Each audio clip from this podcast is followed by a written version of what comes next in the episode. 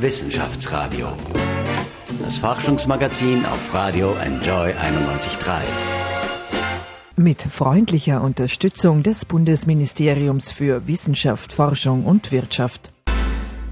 Herzlich willkommen, ich bin Paul Buchacher. Haben Sie als Kind auch davon geträumt, durch die unendlichen Weiten des Weltraums zu fliegen? In der Raumfahrt braucht man spezielle Stoffe, sogenannte Isolierschichten. Polymide, spezielle Stoffe unter Anführungszeichen, können solche Schichten sein. Das Problem? Diese Schichten bringt man oft schwer in die passende Form. Die Lösung bringen ein Geistesblitz und eine Chemical Reaction, also eine chemische Reaktion. Mehr dazu erzählt mir Miriam Unterlass. Sie forscht an der Technischen Universität Wien am Institut für Materialchemie und sie hat mit ihrem Team diese Lösung entdeckt. Herzlich willkommen. Hallo. Wozu braucht man denn solche Isolierschichten, also diese Polymide in der Raumfahrt genau? Also ähm, generell braucht man Isolierschichten, um Kurzschlüsse zum Beispiel zu verhindern. Das heißt, Sie haben in einem elektronischen Bauteil Bauelemente, die Strom leiten mhm. und die Ströme sollen sich nicht treffen, sonst bekommen wir einen Kurzschluss. Dafür braucht man Isolierschichten. Das benötigt man für jegliche Leiterplatte, für jegliche Elektronik. In der Raumfahrt im Speziellen werden Polyimide ähm, auch oftmals verwendet, um zum Beispiel Satelliten außen zu beschichten. Denn zusätzlich zu den isolierenden Eigenschaften sind sie resistent gegenüber Strahlung. Und im Weltraum gibt es sehr viel Strahlung. Mhm. Davor möchte man ähm, jegliches Luftfahrzeug schützen. Und man würde im Endeffekt so eine Rakete außen vor Strahlung schützen. Mhm, mh. Damit diese kosmische Strahlung, heißt das, nicht ja, das Material, aus dem die Rakete ist, verändert. Wir haben oftmals bei Materialien mehrere Eigenschaften, die interessant mhm. sind. Und ähm, bei Polyimiden haben sie einerseits isolierende Eigenschaften. Das führt zu Anwendungen zum Beispiel in Elektronik, Mikroelektronik.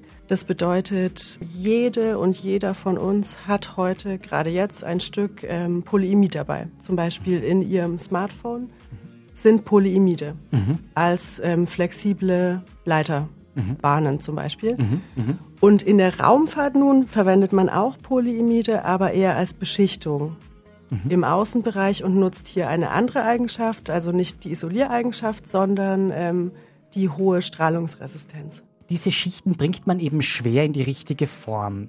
Die Lösung sind unter Anführungszeichen eckige Teilchen, Partikel. Wie stellen Sie denn diese eckigen Teilchen oder eben diese Partikel her? Generell ist es tatsächlich sehr schwierig, aus einem Kunststoff eckige Teilchen herzustellen. Mhm. Kleine eckige Teilchen. Mhm. Kunststoffmoleküle haben prinzipiell die Tendenz, eher runde Teilchen zu erzeugen. Mhm. Ähm, was wir kürzlich zeigen konnten, ist, dass man die Startmoleküle, aus denen wir Polyimide herstellen können, anordnen kann. Ein Kristall. Sie können sich das vorstellen wie Streichhölzer in der Streichholzschachtel, dass alle schön parallel liegen. Mhm, mh. Und ähm, diese Ordnung, wie man es vielleicht von Kristallen kennt, wie ähm, von Salzkristallen, die man zum Kochen verwendet, sind sehr eckig. Und wir haben festgestellt, wenn wir diese Kristalle einfach nur warm machen, findet die Umwandlung ins Polyimid statt und die Form wird beibehalten. Okay, alles klar. Das heißt, äh, sozusagen, es äh, erfolgt eine Umwandlung, ja. ja. und die ist eben wichtig, weil man sozusagen sonst nicht weiterkommt. Mhm. Sie haben ein ganz besonderes Material, das bis zu 700 Grad an Hitze standhält und man kann damit Schutzlack herstellen und in der Raumfahrt Spezialmaterial eben für die Weltraumfahrt. Können Sie mir dieses Spezialmaterial ein bisschen beschreiben, die Eigenschaften? Generell ist zu sagen, dass Polyimide oftmals wirklich hohe Temperaturresistenzen aufweisen. Das heißt, wir bewegen uns bei Standardtemperaturresistenz von 400, 500 Grad Celsius. Das ist mhm. schon sehr viel. Mhm.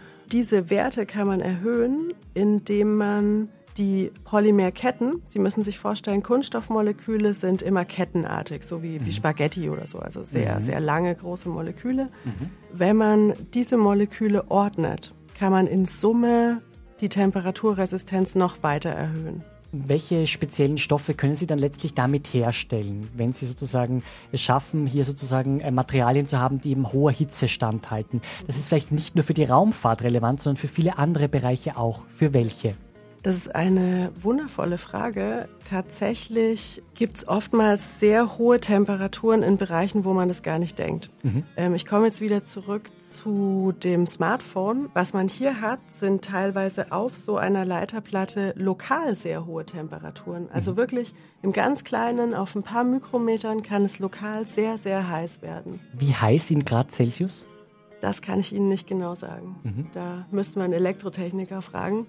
Aber ich würde sagen, lokal kann das schon einige hundert Grad haben. Also sehr lokal wirklich. Mhm, mh, mh. Das heißt, in selbst Standard oder unter Anführungsstrichen Standardanwendungen wie in Mobiltelefonen, Fotoapparaten, mhm. also jeglicher Elektronik, aber auch im Automobilbereich, mhm. kann es lokal sehr heiß werden. Mhm, mhm. Und da möchte man unter Umständen, gerade eben in Fahrzeugen, nicht nur hohe Temperaturbeständigkeit, sondern auch geringes Gewicht. Und mhm. da ist man dann mit einem Kunststoff durchaus gut beraten unter mhm. Umständen. Sie ähm, beschäftigen sich aber auch mit dem Thema Raumfahrt. Arbeiten Sie da eigentlich in irgendeiner Form mit der NASA, mit der amerikanischen Weltraumbehörde oder mit der ESA, mit der europäischen Weltraumbehörde zusammen? Mit der NASA nicht, aber wir haben ein äh, kleines erstes Pilotprojekt mit der ESA, ja. Mhm, super. Äh, um was geht es da genau? Was können Sie da schon erzählen? Da darf ich Ihnen nichts erzählen. Das ist aber schade. Aber können Sie es zumindest ein bisschen andeuten? Also es geht ja schon aber eben quasi um diese Polymid, es geht um diese ja. Isolierschichten. Ne? Also ja. es geht um Temperaturbeständigkeit in dem Projekt. Ja. Wann wollen Sie das umsetzen? 2017, 18? Wie ist da der Zeitplan? Das kann ich so nicht beantworten. Das ist immer sehr stark ähm, ergebnisabhängig sehr wichtig in der universitären Forschung ist, dass wir ergebnisoffen forschen. Mhm, mh. Das heißt, wir, wir forschen und gucken, was rauskommt. Und das mhm. entscheidet dann, mhm. wie nah eine echte Anwendung mhm. ist. Jetzt haben wir gerade auch schon von der amerikanischen Weltraumbehörde NASA gesprochen. Wie sehen Sie denn den Ausgang der US-Präsidentenwahl, dass es jetzt Herr Trump geworden ist? Ja, man könnte auch sagen, zwischen Donald Trump und Hillary Clinton stimmt die Chemie nicht, schon gar nicht nach dem Wahlergebnis. I come to this moment deeply humbled, grateful to God for his amazing grace. Grateful to my family. And I'm, uh, I'm deeply grateful to the American people. Wie sehen Sie denn diesen Ausgang? No comment at all. No comment at all. Gut, respektiere ich natürlich. Für Ihre eigenen Forschungen zur Herstellung von Hochleistungsmaterial sind Sie und Ihr Team ja vom Wissenschaftsministerium ausgezeichnet worden mit dem Prize. Das ist eine Geldspritze. Ja, das ist eine Förderung für Forschung. Generell hat die TU Wien viele solcher Auszeichnungen, muss man sagen, 2016 abgeräumt. Das ist natürlich sehr, sehr erfreulich. Was macht denn die TU da so gut? Warum setzt sie sich so oft durch? Warum sozusagen kommen die Fördertöpfe eben vor allem für die TU-Projekte zur Geltung? Ich kann die Frage natürlich nicht generell für die ganze TU beantworten. Die Technische Universität Wien legt sehr viel Wert auf äh, Innovation mhm. und auf Transfer von wissenschaftlichen Entwicklungen. Also, also wir nennen das Forschungstransfer hin zur Öffentlichkeit natürlich, mhm. aber auch in echte industrielle Anwendung. Hier gibt es eine eigene Abteilung an der TU, das ist der Forschungs- und äh, Transfersupport. Und das ist wirklich eine großartige Abteilung, die uns hier sehr unterstützen. Und dort ähm, bei genau dieser Abteilung meldet man Erfindungen. Dort wird dann ähm, geprüft und äh, entschieden, ob diese Erfindungen interessant genug sind, um sie zum Patent anzumelden. Mhm. Und dieses Prize-Programm ist eben für Erfindungen und frisch angemeldete Patente eine Geldspritze, um ja, weitere mhm. Proof of Concepts und Prototypen zu entwickeln. Mhm. Das klingt jetzt sehr, sehr spannend. Was haben Sie denn bei Ihren Forschungen eben zu diesem Thema Isolierschichten vielleicht noch herausgefunden, was nicht so groß in der Presse schon sozusagen thematisiert wurde, wo Sie sagen, da haben wir auch so andere Sachen herausgefunden, die wir sehr spannend finden, wo wir jetzt noch näher nachgehen wollen? Da gibt es äh, wirklich einiges bei uns. Auch da kann ich aber leider nicht so viel äh, berichten. Mhm denn wir möchten auch diese neueren Entwicklungen wieder zum Patent anmelden. Das bedeutet, dass es einfach, äh, ja, wird noch geheim gehalten. Aber das sind offenbar sehr spannende Sachen ja. in der Pipeline. So viel kann man sicherlich sagen. Ja.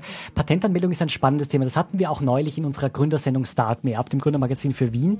Da ging es auch so ein bisschen um dieses Patent. Ja. Ich möchte etwas anmelden, damit es sozusagen markengeschützt ist. Ja. Wie aufwendig ist so eine Patentanmeldung? Wie teuer ist sie auch? Das sind tatsächlich, ich kann diese Fragen nicht mit Zahlen beantworten. Also an der TU ist es wirklich großartig, dass wir einfach für alles Profis haben.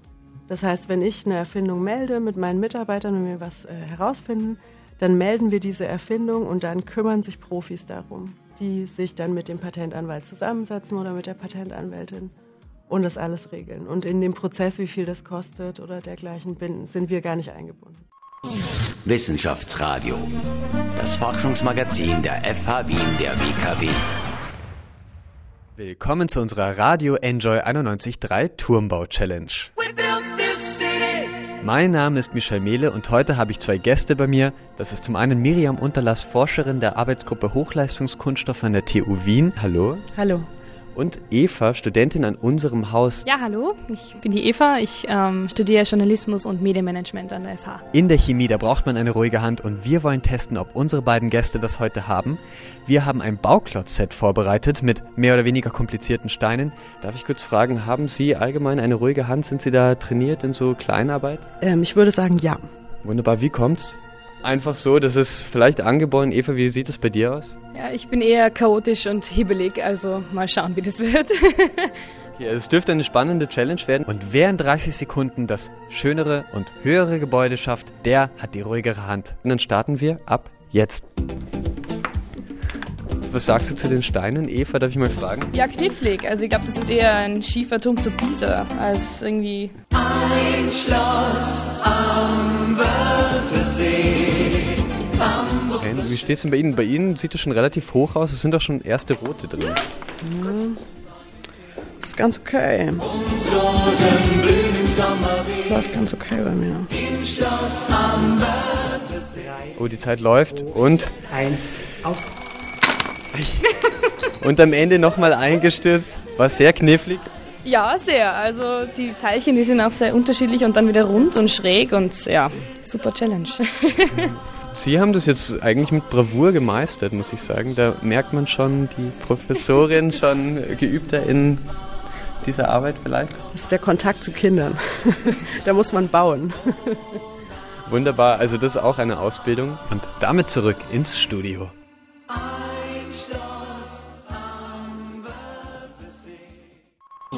Wissenschaftsradio, das Forschungsmagazin der FH Wien der WKW. Unterlass, schauen Sie sich eigentlich gerne die Serie Big Bang Theory an. Da geht es irgendwie um schlaue Jungs in einer WG. Es soll sogar eine Spin-off-Serie zur Big Bang Theory geben. Ich muss Ihnen ganz ehrlich sagen, ich habe diese Serie noch nie gesehen. Ich höre öfter davon, Nie gesehen. Ja. Gibt es bei den Kollegen, die sagen, musst du unbedingt einmal schauen oder gucken, musst du unbedingt mal dir anschauen, ist so lustig oder, oder so? Vermutlich, ja. okay. Gibt es Fernsehserien, die Sie gerne mögen oder entspannen Sie ganz anders? Ich denke, Forschung ist eine sehr konzentrierte Arbeit. Äh, brauchen Sie dann irgendwie den Ausgleich über Joggen oder, oder sowas, also damit Sie den Kopf wieder freier bekommen? Ja, ich habe tatsächlich nicht besonders viel Zeit und äh, die wenige Zeit verbringe ich am liebsten mit Freunden. Mhm, mh. Ja. Okay, wunderbar. Sie haben auch den Anton Paar Nachwuchspreis bekommen. Das war 2014. Ja. Wofür sind Sie denn da ausgezeichnet worden? Diese Auszeichnung war für eine Entwicklung, die wir ja ungefähr seit 2013 vorangetrieben haben. Und das ist eine neue Herstellungsart für Kunststoffe. Wir stellen Hochleistungskunststoffe in heißem Wasser her. Dafür habe ich diesen Preis damals bekommen. Alfred Blaschke, das ist ein Kollege von Ihnen vom Zentrum für Wasserressourcenmanagement an der TU Wien. Er war bei uns und er hat damals gesagt, es braucht eigentlich mehr Geld für Forschung und Wissenschaft. So Wie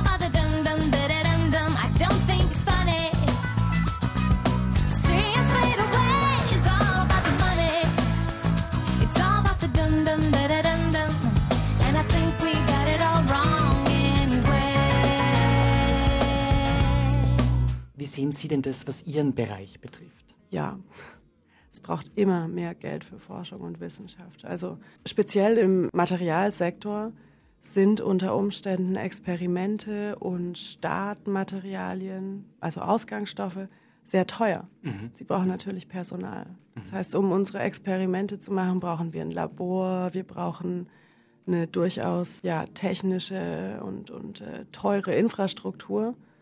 Und das kostet einfach Geld. Und wenn mhm. das Geld nicht da ist, dann können wir weniger äh, intensive Experimente machen teilweise. Sie haben auch Materialien hergestellt mit viel Hitze und Druck, die gute Eigenschaften haben. Ja. Kevlar ist zum Beispiel ein Material, das man vielseitig einsetzen kann, zum Beispiel für kugelsichere Westen. Hm. Können Sie mir ein bisschen erklären, was dieses Kevlar genau ist? Was ist denn das sozusagen, was in der kugelsicheren Weste eben drin ist, damit man sozusagen nicht, wenn man einen Schuss abbekommt, tot mhm. umfällt? Also ich kann Ihnen was ähm, zu Kevlar erklären. Wir mhm. allerdings arbeiten nicht mit Kevlar. Mhm. Ich erkläre es Ihnen trotzdem. Äh, gerne, bitte, ja, gerne, ja. Was Sie in Kevlar haben, sind Polymermoleküle. Und zwar sind es sogenannte Polyamide. Das kennt man zum Beispiel aus Nylonstrumpfhosen. Das sind auch Polyamide, ähnliche Klasse. Mhm. Und diese Polymerketten sind sehr hoch geordnet. Das mhm. heißt, Sie können sich wirklich vorstellen, rohe, ungekochte Spaghetti in einer Spaghetti-Packung. Mhm. Sie liegen in sehr hoher Ordnung parallel nebeneinander. Mhm. Und es gibt Wechselwirkungen seitlich zwischen den Ketten mhm. und es gibt auch Wechselwirkungen zwischen Ketten, die aufeinander liegen. Mhm. Mhm. In Summe führt das quasi zu einem dichten Geflecht. Und wenn man nun diese Moleküle, können Sie sich vorstellen, sind ähm, auch in dieser hohen Ordnung in einer Faser angeordnet. Und wenn man dann die Fasern auch noch richtig ähm, webt, mhm. das ist auch wichtig bei zum Beispiel kugelsicheren Westen, dass die ganze Webung stimmt, mhm dann können diese Fasern entsprechende mechanische Schocks aufhalten und nicht durchlassen. Mhm. Ah, also sehr interessant. Also so funktioniert das. Das kann man sich vielleicht auch so wie Mikado-Stäbe ein bisschen vorstellen, die übereinander liegen oder die so nebeneinander liegen und Spaghetti ist ein ähnlicher Vergleich, nicht? Ja, genau. Ja. Können Sie mir vielleicht auch noch erklären als Expertin, wie man dieses Kevlar genau herstellt? Gibt es ja. da sozusagen zwei, drei wichtige Produktionsschritte, die man in einfachen Sätzen erklären kann? Generell, Sie sprechen hier was sehr Interessantes an, denn Hochleistungswerkstoffe möchte man generell haben, erzeugen, mhm. mhm. weil sie so herausragende Eigenschaften haben. Wir haben schon gesprochen über herausragende Temperaturstabilität, mhm. mechanische Stabilität etc. Das bedeutet im Umkehrschluss, dass es natürlich ähm, sehr schwierig ist, solche Materialien herzustellen und auch zu verarbeiten. Mhm. Weil ich sage immer, mit Hochleistungskunststoffen, das sind eigentlich Steine. Das sind organische Steine. Das heißt, sie möchten Steine zu Fasern spinnen. Mhm, mh. Und äh, im Fall von Kevlar macht man das aus konzentrierter Schwefelsäure. Mhm. Also man löst diese äh, Polymermoleküle auf in konzentrierter Schwefelsäure und spinnt dann Fasern. Mhm, mh. Und es gibt derzeit keine andere Möglichkeit. Aha. Okay, alles klar. Sie können sich vorstellen, das ist ein sehr, äh, ja, durchaus toxischer, ähm, ja, durchaus gefährlicher Prozess, der auch sehr teuer ist. Mhm. Aber anders geht's nicht. Sie haben deutsche Wurzeln, Frau Unterlass. Ja. Wie geht's Ihnen denn als gebürtige Deutsche in Wien? War das am Anfang mit dem Dialekt und mit der Mundart und wie die Österreicher miteinander umgehen? Der österreichische Humor ist ja ganz anders als der deutsche zum Beispiel. War das für Sie ein bisschen gewöhnungsbedürftig? Nein, überhaupt nicht. Also ähm, ich finde es wundervoll hier. Wien ist eine wundervolle Stadt. Ich habe vorher in Paris gelebt und ich kann mich tatsächlich nicht entscheiden, ob ich Wien oder Paris hübscher finde. Mhm. Gebürtig komme ich aus Nordbayern, das heißt mit dem entsprechenden äh, süddeutschen Flavor mhm, mhm. in der Aussprache habe ich kein Problem. Ist, ist, das Franken? Ist das die ja. Gegend dort? Ja, okay. Ja. Kommen Sie zufällig aus der Gegend her, wo Thomas Gottschalk äh, aufgewachsen ist? Kulmbach da irgendwo, oder? Nein, das müsste Oberfranken sein und ich komme aus Mittelfranken. Und Sie kommen aus Mittelfranken, muss man sehr genau, ich weiß ja. das, weil ich bin ja auch Bayern 3 Hörer ein bisschen und ich weiß, da wird sehr genau differenziert unterschieden zwischen Oberfranken, Mittelfranken, Niederbayern und so weiter. Das wird ja. immer sehr genau gesagt. Alle Leute müssen sozusagen das Gefühl haben, dass ihre Region wichtig ist und natürlich auch entsprechend beim Wetterbericht, bei den Verkehrsnachrichten und so weiter genannt wird. Äh, Frau Unterlass, wie wichtig sind denn eigentlich Social Media heute für Ihre Forschung? Wie sehr tauscht man sich denn schon zum Beispiel über Chats aus äh, oder auch über Facebook, äh, auch über Twitter, äh, über äh, Instagram, vielleicht mit so ganz kurzen Meldungen und mit so kleinen Fotos? Ist das wichtig für die Forschung oder ist es immer noch klassisch wichtig, zitiert zu werden? Also sozusagen, wer am öftesten zitiert wird, hat sozusagen die meiste Relevanz, äh, an Kongressen teilzunehmen oder ist es ein Mix mittlerweile aus beidem? Also zitiert zu werden, an Kongressen teilzunehmen, ist un unglaublich wichtig. Mhm. Das mhm. würde ich ganz vorne platzieren. Wir Forscher selbst verwenden Twitter manchmal. Es gibt schon manche Leute, die, äh, die twittern. Mhm. Das ist nicht ganz so uh, unumgänglich wie im Journalismus zum Beispiel. Mhm. Wenn wir neue Dinge entdecken, gibt es ja oftmals ähm, Pressemitteilungen mhm. und dergleichen. Das passiert dann auch über solche Kanäle, aber das machen ähm, auch nicht die Forscher selbst, würde ich sagen. Ich chatte mit meinen Mitarbeitern mhm. sehr oft. Es geht einfach schneller. Also heutzutage, wenn, wenn ich auswärts bin, auf einem Auswärtstermin, meine Mitarbeiter im Labor, mhm es gibt eine Frage, dann wird das schnell über WhatsApp gemacht oder dergleichen. Kann man Fragen sozusagen so schnell über WhatsApp beantworten? Kann man das so schnell eine Antwort schicken und sagen, ihr macht Schritt eins, Schritt zwei, Schritt drei? Geht das so schnell? Äh, kann man sich damit kürzeln und so behelfen? Oder muss man da schon äh, sehr, sehr fingerfertig sein, um lange Texte zu schreiben, weil das ja oft auch komplexe Sachen sind? Ne? Nee, wir schreiben da keine langen Texte. Also wir sprechen ja auch sonst sehr viel miteinander. Mhm. Und es geht dann manchmal um, um kleinere Detailfragen, also wirklich Ja-Nein-Fragen. Mhm. mhm. Sie sind eben äh, gebürtige Bayerin, ja. Äh, das sozusagen wird ja oft als das zehnte Bundesland von Österreich ein bisschen gesehen. Äh, welcher Platz gefällt Ihnen denn hier in Wien am besten? Wo fühlen Sie sich am meisten wohl? Gibt es eine Location, wenn ich das so nennen kann, wo Sie sagen, ja, da gefällt es mir, da bin ich gerne, das finde ich an Wien besonders zauberhaft? Also ähm, was ich tue tatsächlich, ist zur Arbeit laufen. Mhm. Ähm, ich laufe morgens zur Arbeit und äh, abends auch wieder nach Hause. Mhm. Und ich habe da einen, äh, durch die wunderbare Lage der TU, mhm. habe ich äh, einen sehr schönen Nachhauseweg, der am äh, Ring entlang führt mhm. und am Rathaus entlang. Mhm. Und das finde ich sehr schön. Also generell mein Nachhauseweg in der mhm. nachts, wenn alles so schön beleuchtet ist, gerade jetzt im Winter, sehr hübsch. Vielen Dank, Miriam Unterlass. Und gleich sprechen wir mit Andreas Sieger, dem Moderator der neuen Wissenschaftssendung Quantensprung auf ORF 3. Welche spannenden Gäste hat er denn bald? Und was ist sein eigener größter Quantensprung? Das frage ich ihn in Kürze. Wissenschaftsradio. Das Forschungsmagazin der FH Wien der WKW. Hallo, ich bin Paul Buchacher. Fein, dass Sie mit dabei sind. Sie hören es im Hintergrund. Wir sind jetzt nicht im Studio, nein, wir sind in einem der traditionsreichsten Cafés hier in der Bundeshauptstadt Wien. Wir sind nämlich im Café Ritter nahe der Maria-Hilfer-Straße und ich sitze jetzt hier auf einer, ja, schon ein bisschen abgewetzten, aber sehr gemütlichen roten Couch mit meinem jetzigen Talkgast, mit dem Moderator der neuen OF3 Wissenschaftssendung Quantensprung, Andreas Jäger. Herzlich willkommen. Ja, danke für die Einladung, sehr gerne. Wie sind Sie denn auf den Namen der Sendung, sofern Sie am Titel mitgewirkt haben, gekommen? Quantensprung, der ja sehr eingängig ist, zum einen. Und zum anderen, wie hat es sich ergeben, dass Sie engagiert worden sind als Moderator für eine Wissenschaftssendung? Zum einen habe ich lustigerweise den Namen als erst zum ersten Mal gehört von Peter Schöber. Ich weiß nicht, ob er ihm persönlich eingefallen ist, ähm, also quasi dem, dem Programmchef äh, von OF3. Und da gab es für mich eigentlich keine Diskussionen mehr. Ich finde den Namen eigentlich passend. Wir haben da gar nicht lange herumgestritten. Wer mich kennt, äh, weiß, dass ich äh, unglaubliche Liebe für die Wissenschaft habe, immer schon. Das ist einfach, ich bin Naturwissenschaftler als gelernter Meteorologe und das hört sich nicht beim Wetter auf. Also mich interessieren auch die anderen Sachen. Das war immer schon so. Ich habe auch, wenn man das beobachtet hat, äh, bei Servus TV eine Wissenschaftssendung gemacht und auch immer wieder Dokumentationen gemacht. Einige äh, zum Beispiel äh, Klimadokus, das war schon immer mehr ein bisschen aufs Wetter, auch beim ORF schon damals Universum-Sendungen gemacht. Aber wie gesagt, wer mich kennt, weiß, dass ich da sehr affin bin und irgendwann hat mich der Peter Schöber einfach mal angesprochen ob mir das grundsätzlich vorstellen könnte. Ja, wie soll ich sagen, äh, am Ende des Tages habe ich nicht widerstehen können. Okay, und das Ergebnis kann sich wirklich sehen lassen. Sie hatten schon tolle Leute zu Gast. Ich zähle ein paar auf. Markus Hengstschläger war in der Sendung, der bekannte Genetiker. Sie hatten Anton Zeilinger, den Präsident der Österreichischen Akademie der Wissenschaften, bereits zu Gast. Welche Highlights erwarten denn jetzt die Leute im neuen Jahr 2017? Können Sie zumindest die Bereiche andeuten, aus denen Sie Gäste ziehen wollen? Ich möchte unbedingt eine Sendung machen, wenn es hört, freue ich mich. Kurt Kotterschall, Professor Kurt Kotterschall zum Beispiel, über seine Wölfe und äh, die ganze Verhaltensforschung, das finde ich mega spannend. Also es gibt eine, eine ganze Reihe von super interessanten Wissenschaften, die man kennt, die man auch teilweise gar nicht kennt und auch die würde ich gerne ans Licht bringen. Also auch die aufstrebenden Jungen, bitte, die, die würde ich dann ansprechen und ich hoffe, sie steigen zu mir ins Auto. Was mich besonders freut, vielleicht darf ich das hier erzählen, Sie haben sich den Namen meines heutigen Gastes Miriam Unterlass schon aufgeschrieben aus der Materialchemie. Möglicherweise ist sie bald am Schirm bei OF3. Schauen wir mal. Was war denn bis jetzt vielleicht der spannendste Gast, den Sie bisher hatten? Und hat es da auch schon einen Gast aus diesem Bereich Physik, Chemie gegeben, wo Sie sagen, der war super, das war so eine tolle Sache, der hat so spannend erzählt? Ich muss wirklich sagen, der allererste Gast, Anton Zeilinger, war so eine Geschichte mit Quantenphysik, wo man sich denkt, ah, ah, müssen wir mit der Sendung anfangen.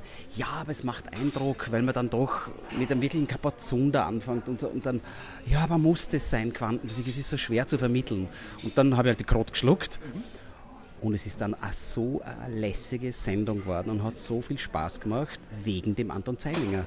Das Wort Wuchteln schieben ist komplett das Falsche, aber der hat der war so trocken und so lässig und so klar und dadurch auch irgendwie so lustig und interessant, dass die Sendung von selber gelaufen ist, obwohl das Thema wirklich schwer auf den Boden zu bringen ist. Man kennt Sie, Sie haben äh, eine Quizshow jetzt einige Zeit für Servus TV moderiert. Sie waren davor lange der Star-Metrologe bei Ö3 und jetzt äh, sind Sie sozusagen Wissenschaftsmoderator. Sie äh, fahren in einem Auto, so kann man das Konzept ein bisschen beschreiben. Der Gast sitzt auf dem Beifahrersitz in der Regel und Sie sprechen natürlich auch über die Wissenschaftsthemen, aber es ist sozusagen der innovative Charakter der Sendung liegt, glaube ich, auch noch in was anderem. Wie würden Sie es denn selbst beschreiben? Also das Auto ist nicht innovativ. Das Auto, das gibt schon lange, ja, schon vor den Wallfahrten und was weiß ich was. Aber mich hat es einfach, äh, ich zum Beispiel habe Carpool Karaoke, James Corden, schaue ich sehr gern an. Und mir war einem sehr schnell klar geworden, dass Menschen, die echte Stars sind, äh, in einem Auto plötzlich sie selber werden. Es ist kein großer Staff drumherum, da ist niemand da. Es ist kein Kameramann, kein Tonmann. Da habe ich auch gleich gesagt, nein, nein, da darf, kein, kann, darf der Redakteur darf sich nicht hinten reinsetzen und sich abducken, sozusagen, dass man nicht sieht. Nein, nein, nein, ich will allein sein. Auch wenn da der Himmel voller Geigen, also voller Kameras hängt, da sind fünf GoPros drin. Das sind kleine Kameras, die vergisst man sehr schnell. Es ist sonst niemand da. Jeder wird sehr persönlich und sehr locker. Und am lockersten weil sie gesagt haben, ich fahre. Ich habe mir angewöhnt, das durch Zufall entstand beim Zeilinger, weil der so interessiert hat, wollen Sie selber fahren? Und jetzt habe ich mir angewöhnt, alle selber fahren zu lassen am Schluss. Und dann werden es noch lockerer. Weil dann müssen sie sich auch auf den Verkehr konzentrieren und können sich nicht so das Hirn bei Fragen blockieren, sondern sagen mehr das, was sie wirklich gerade auf der Platte haben, was wirklich gerade raus muss. Und deswegen, also wie gesagt, das Auto ist nicht neu, aber es ist ein wunderbares Instrument, sehr schnell auf eine, auf eine wirklich angenehme Ebene mit Menschen zu kommen, die das vielleicht sonst gar nicht gewöhnt sind. Wenn ich den in, seine, in seiner normalen Umgebung im Institut interviewe, ist das auch okay, aber da ist er halt der Herr Professor und da steckt er bis zu einer gewissen Rolle auch, bis zu einem gewissen Prozentsatz auch in dieser Rolle drin. Und im Auto ist er eigentlich normalerweise nur privat. Und das ist so stark, dass es deswegen auch so irrsinnig wirkt. Wollen Sie uns einen kleinen Einblick behind the scenes, also hinter die Kulissen geben? Wie viel Rohmaterial wird denn aufgenommen? Wie lange fahren Sie denn mit dem Gast? Wie viel wird davon sozusagen in die Sendung genommen? Und wie gehen Sie sozusagen als Moderator vor? Sie haben wahrscheinlich Themenkomplexe im Kopf, aber wie tun Sie die sozusagen umsetzen und abarbeiten, unter Anführungszeichen? Ja, behind the scenes, das ist eine freche Frage. Es ist tatsächlich so, dass wir erstaunlich viel nehmen im Auto, weil wir den Talks auch Zeit lassen wollen. Und es ist wahrscheinlich die beste, also die schlankste Methode, die ich je gemacht habe beim Filmen. Ich habe ja teilweise Dokus gehasst. Ich habe es gehasst. Ich sag's auch warum. Weil man geht, auf, man geht irgendwo hin, da marschiert man in der Natur herum und so, man hat eine Kamera dabei, macht mein Gespräch und dann hast du so, das war jetzt nett und jetzt machen wir von diesem Gespräch noch das Doppel, die beiden Einzelnen, die Totale. Also man macht das gleiche Gespräch oft drei, vier, manchmal fünfmal hintereinander. Da verlierst du jede Lockerheit. Beziehungsweise ich als erfahrener Moderator kann mir die Lockerheit noch halten, aber am normalen Menschen geht die Luft aus. Ja? Wenn ich den aber nur einmal alles frage und der nur einmal antworten muss, weil man einfach miteinander redet und fünf GoPros haben das auf fünf Winkeln aufgenommen, habe ich alle Schnittmöglichkeiten, muss ich im Normalfall nichts wiederholen. Und das ist der große Vorteil und ich möchte nie mehr anders arbeiten. Das ist das Wesentliche. Also das sind ja Blöcke quasi, weil dazwischen sind Zuspielungen und das darf ich auch verraten. Ich habe natürlich eine sehr eine klare Vorstellung, wie ich reingehe. Ich habe drei oder vier Kernfragen im Kopf und habe eine sehr klare Vorstellung, wie ich rausgehe. Einstieg und Ausstieg sind ganz klar im Kopf, ganz wichtig. Dazwischen feel free. Frag das, was du gedacht hast und noch fünf Sachen mehr, die dir gerade einfallen. Und das Gespräch im Auto lebt dann davon, dass mir plötzlich was einfällt. Und dann das frage ich jetzt aber auch noch. Und das sage ich jetzt aber auch noch. Oder so. Ich habe zum Beispiel den Knoblich, wunderbarer Professor und, und gewaltiger Genetiker, der dieses Mini-Hirn gezüchtet hat. Irgendwie haben wir gedacht, das hat er ja nicht allein gemacht, weil wir gehen ja durch die Hallen durch und sagen, wenn, wie sie es entwickelt haben, da waren sie auch nicht allein, da waren sie wahrscheinlich in einer Gruppe. Und er ist sofort darauf eingestiegen und hat gesagt, ja, eigentlich war es ein Postdoc, eine Madeleine irgendwas, irgendwie, ich habe den Namen vergessen, eine Amerikanerin. Und die hat es eigentlich hauptsächlich geleistet. Und man sieht, wie universitäre Forschung funktioniert. Dass nämlich der Professor sozusagen ein Manager ist, der leitet es, der sagt auch an wichtigen Punkten, hey, du musst in die Richtung denken und da muss gehen. Und der bringt auch meistens die zündenden Ideen. Aber die Knochenarbeit macht natürlich Assistent, der Praktiker, wer auch immer, ja. Das ist so, das muss so sein, der kann nicht alles selber machen. Der, was weiß ich, im, im, in der Renaissance haben sie auch nicht alle Bilder selber gemalt. Ne? Ich glaube, auch das ist noch ein Mehrwert der Sendung. Das ist eine der Metaebenen, dass man auch noch in diesem Prozess einen Einblick hat. Das war zum Beispiel, ich habe den Hengstschläger, habe ich gefragt, er ja die, die Stammzellen entdeckt. Natürlich nicht er, sein Team. Ja, aber ich gesagt, Wie, haben Sie nach denen gesucht oder, oder war das ein Zufall? Da sagt er, ein totaler Zufall. Kommt auf, die kommen auf einmal daher, wir haben ja Patienten.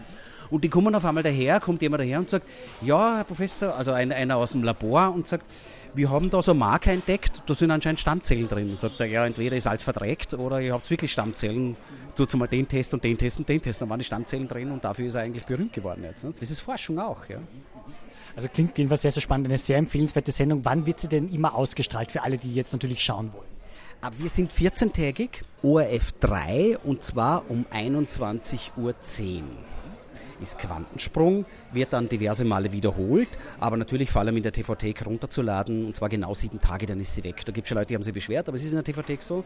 Ja, also es ist leider nicht 14 Tage oben, sondern sieben Tage, muss dann schnell sein. Was war denn Ihr persönlich größter Quantensprung, Herr Jäger, in Ihrem Leben? Boah, das ist cool. In meinem Leben der größte Quantensprung, das ist übrigens so ein Januswort. Gell? Für die Physiker ist das kleinstmögliche, für uns Menschen normalos ist es sozusagen der, der, größte Sprung. Der größte Quantensprung war die Gründung der Familie, das erste Baby und dann auch natürlich das zweite Kind. Das Heiraten ist auch ein Quantensprung, aber der größere ist dann, wenn dann plötzlich das Putze da ist. Das war ein großer Quantensprung. Ein großer Quantensprung für mich war, als ich damals, ich habe nur dafür gelebt, studieren zu gehen. Also ich war in der Schule furchtbar faul, viele Fünfer, ständig Qualifikationsprüfungen. Also ich bin wirklich ein ganz schlechtes Maturazeugnis. Aber wie ich dann studieren gegangen bin, habe ich endlich angefangen, war ich brav. Dann hat es mich interessiert und dann wollte ich auch lernen. Das war ein großer Quantensprung. Beruflicher Quantensprung war natürlich dann auch nach dem Studium. Ich war ein bisschen als Assistent auch tätig, als Vertragsassistent in Innsbruck dann äh, zum Fernsehen zu kommen, also in die Medien zu kommen. Das war sozusagen ein Quantensprung und da hat es viele lässige Erlebnisse gegeben. Das ist sehr spannend, das mediale Geschäft, das wissen Sie aber auch. Könnten Sie sich denn vorstellen, denn es gibt ja auch das sogenannte Kulturwetter in der OF3-Sendung Kultur heute. Könnten Sie sich denn vorstellen, dieses Kulturwetter auch zu moderieren, also wieder sozusagen als Meteorologe auf dem Schirm in Erscheinung zu treten, oder ist das für Sie eher ausgeschlossen? Ganz ehrlich, ich bin mir für nichts zu schade. Ich habe ähm, auch bei Servus Wetter gemacht und, und das, das, ist, das ist ein wunderbarer Job. Ich war der Erste, der bei Willkommen Österreich Erklärstücke gemacht hat und Wetter erklärt hat. Ich habe gebastelt, damit ich was erklären kann. Ich habe aus dem, aus dem Atlas, ja, aus dem Geografie-Atlas, habe ich mir das Atlasgebirge aufgestellt und habe erklärt, wie dort der Föhn funktioniert und solche Geschichten. Also ich habe das geliebt. Nur, das muss man, muss man ehrlich sein, ähm, das, was man leicht verstehen kann in der Meteorologie, ist enden wollend. Also irgendwann nach vielen Jahren hat man das durchgeackert. Man kann auch die Sachen von links, von rechts und von oben, von unten anschauen und der Föhn in dem Tal und im anderen und wieder im übernächsten Tal. Äh, das hat einmal ein Ende. Insofern ist die Wissenschaftssendung jetzt natürlich, äh, ein, ein, da tun sich so viele neue Seiten auf, das ist herrlich. Aber trotzdem mit den Wetterkarten zu leben, jeden Morgen das Geilste, ich schwöre es, das Geilste, wenn man in der Früh, in diesen Frühdienst fährt bei Ö3 und den Weckerdienst hat, dann geht man rein und dann ist der neue Modelllauf da. Den hat noch keiner gesehen in Österreich oder nur ein paar Kollegen vom Flugwetterdienst und von Ö1 und was weiß ich. Ja, aber, aber nur eine Handvoll Leute kennt diesen Wetterlauf und was, dass jetzt, keine Ahnung, in fünf Tagen der nächste Kaltlufteinbruch mit Schnee bis zu den Niederungen, uh, vielleicht der maskierte Kalt, wer war's? Also, das ist ein total geiles Gefühl und das hast du bei dem Job jeden Morgen und das ist lässig. Dann wünsche ich Ihnen viele Heureka-Erlebnisse und vor allem viele Quantensprünge, lieber Herr Jäger, und alles Gute. Danke auch. Wissenschaftsradio Forschung einfach erklärt. Präsentiert von der Fachhochschule Wien der WKW auf Radio Enjoy 91.3. Und das, wir haben in dieser Sendung es schon erwähnt, Sie wurden mit dem Anton Paar Nachwuchspreis ausgezeichnet. Und äh, Sie haben da dann aufgrund äh, dieser Auszeichnung und aufgrund der Forschung, die Sie da gemacht haben, dann auch spannende nachfolgende Projekte sozusagen gemacht. Können Sie mir da noch ein bisschen was drüber erzählen? Wir haben eine neue Herstellungsmethode für Kunststoffe entwickelt, für, für Polyimide. Mhm. Und ähm, mit unserer Methode, die hydrothermale Polymerisation heißt, stellen wir Polyimide in lediglich heißem Wasser her. Mhm. Also das sind Isolierschichten, um es nochmal zu vergegenwärtigen, nicht? Ähm, zum Beispiel. Zum Beispiel, eine, ja. Mhm. Eine, eine Form, ja. Mhm. Anwendung, genau. Hierzu imitieren wir im Endeffekt äh, geologische Gesteinsbildungsprozesse. Mhm. Das heißt, wir arbeiten geomimetisch, würde man sagen, in, mhm. in Analogie zur Biomimetik. Mhm. Ähm, imitieren wir im Endeffekt geologische Prozesse. Hierzu äh, orientieren wir uns an einem Mineralbildungsprozess, der mhm. zu hochkristallinen Mineralien führt. Ähm, man kennt vielleicht die Austrittsorte von hydrothermalen Adern in der Erdkruste, ähm, Geysire zum Beispiel. Mhm, mhm. Es wäre so ein Austrittsort, wo dieses heiße Wasser dann an die Oberfläche kommt. Aber generell kann man sagen, dass es in der Erdkruste unterirdische Ströme gibt, mhm. die sehr heißes Wasser beinhalten. Also wirklich heiß, teilweise ein paar hundert Grad und entsprechende Drücke. Mhm. Und dieses heiße Wasser ist nun in der Lage, Stoffe aus der Erdkruste zu lösen und zu kristallisieren. Mhm. Und wir haben diesen Prozess imitiert für Kunststoffe. Mhm. Das heißt, wir geben die Ausgangsstoffe in Stahlreaktoren Mhm. die wir sehr warm machen. Und diese Stahlreaktoren sind gefüllt mit Wasser und den Ausgangsstoffen eben. Dabei entstehen die hohen Temperaturen und Drücke in dem Reaktor. Mhm. Mhm. Und dort können wir dann Kunststoffe herstellen. Mhm. Das Thema Kunststoff ist vielleicht auch ein bisschen unter Anführungszeichen verschrien, weil es wird oft um das sogenannte Plastiksackerl, in Deutschland heißt es die Plastiktüte, diskutiert. Ja, wie umweltfreundlich ist die? Äh, Gibt es auch immer wieder in Diskussionen der Wissenschaft, äh, Kunststoffe sozusagen irgendwann mal durch andere Materialien, die umweltfreundlicher sind, abzulösen? Oder ist man heute schon in der Forschung so weit, dass man sagt, Kunststoffe sind gar nicht mehr so umweltbelastend? Das ähm, ist ein sehr komplexes Problem mit vielen Komponenten. Also mhm. ich denke immer, eine Komponente ist, dass es Anwendungen gibt, für die es keinen Grund gibt, Kunststoffe zu verwenden. Zum Beispiel Einkaufstüten. Denn also ich denke, man kann sehr gut seine eigene Stofftasche mitbringen. Ich habe immer eine Stofftasche in der, ja, in der Handtasche. Mhm, mh.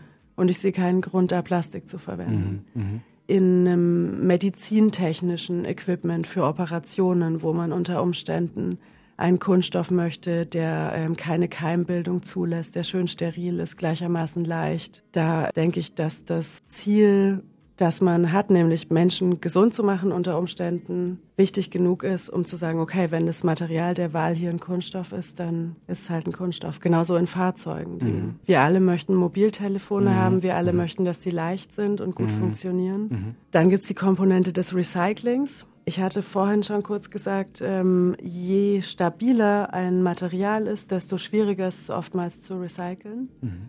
Und zudem muss man sich vorstellen, dass so ein, ein, Kunststoff, den Sie im täglichen Leben sehen oder verwenden, ist ja kein Reinstoff. Da sind ja Dutzende Zusatzstoffe drin. Mhm. Und einen Reinstoff äh, zu recyceln ist eine Sache. Da weiß ich genau, okay, dieser eine Stoff löst sich so und so oder den kann ich bei dieser und jener Temperatur ähm, schmelzen. Aber wenn es eine komplexe Mischung ist aus vielen Stoffen, dann wird das Recycling natürlich schwierig. Mhm. Das ist ein sehr komplexes, vielfältiges ja. Thema eigentlich. Auch Sie ja. haben auch Recycling, also Wiederverwertung angesprochen.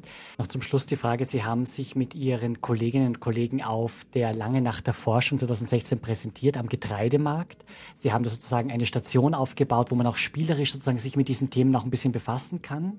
Wie haben Sie denn diese Lange Nacht der Forschung, die es auch 2017 gibt, erlebt? Ja, waren da viele Kinder, viele Jugendliche, die mit leuchtenden Augen das sozusagen zum Experimentieren begonnen haben? Waren auch viele Erwachsene, die gesagt haben, mir gehen zum ersten Mal die Augen auf, ich habe im Chemieunterricht nie was verstanden und hier verstehe ich zum ersten Mal Zusammenhänge? Die lange Nacht der Forschung war wundervoll. Das war sehr äh, schön organisiert bei uns an der äh, TU. Wir hatten am Getreidemarkt Campus, glaube ich, acht oder neun Stationen ungefähr. Ich weiß es nicht mehr ganz genau. Mhm. Und es war für die Besucherinnen und Besucher sehr angenehm, mhm. im Endeffekt mhm. auf, an einem Campus die äh, Stationen nach der Reihe bei Interesse abzuklappern. Mhm. Wir hatten sehr viele Besucher mhm. an unserer Station. Wir waren, glaube ich, äh, meine komplette Arbeitsgruppe hat geholfen. Wir waren wirklich zu, zu sechst oder siebend an unserer Station und kamen nicht dazu, eine Sekunde Pause zu machen. So viel war los. Wir hatten auch viele Kinder und ähm, generell sehr interessierte, sehr interessiertes Publikum, das ähm, viele tolle Fragen gestellt hat. Wir hatten auch für, für Kinder einiges vorbereitet. Wir hatten kleine Vulkane gebaut, um diese äh, geomimetischen Ansätze zu veranschaulichen. Wir haben tatsächlich auch unsere Reaktoren zu dieser Station äh, gebracht und konnten dann ganz große Reaktoren zeigen, in denen wir Mhm. diese hydrothermale Polymerisation durchführen. Wie werden Sie denn Weihnachten feiern? Gibt es eine Weihnachtsfeier mit Ihrem Team sozusagen auch an der TU, wo alle ein bisschen zusammenkommen? Bei uns gibt es Institutsweihnachtsfeiern. Mhm. Das ist sehr schön, ähm, denn die finden alle gleichzeitig statt, typischerweise. Mhm. Und dann kann man auch ähm, bei den anderen Instituten vorbeigehen und quasi allen Leuten ein äh, schönes Weihnachtsfest wünschen. Ich speziell feiere auch nochmal mit meiner eigenen Arbeitsgruppe. Mein Mann leitet auch eine Arbeitsgruppe und wir legen das dann immer zusammen und mhm. äh, laden alle Mitarbeiter zu uns nach Hause ein. Mhm.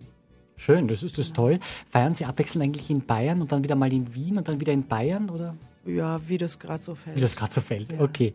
Ich bedanke mich ganz herzlich bei Miriam Unterlass für ein sehr spannendes Gespräch. Ich wünsche Ihnen frohe Weihnachten und alles Gute für 2017 und vor allem wünsche ich Ihnen Weihnachten, ohne dass der Baum Feuer fängt. Dankeschön und vielen Dank für das Gespräch.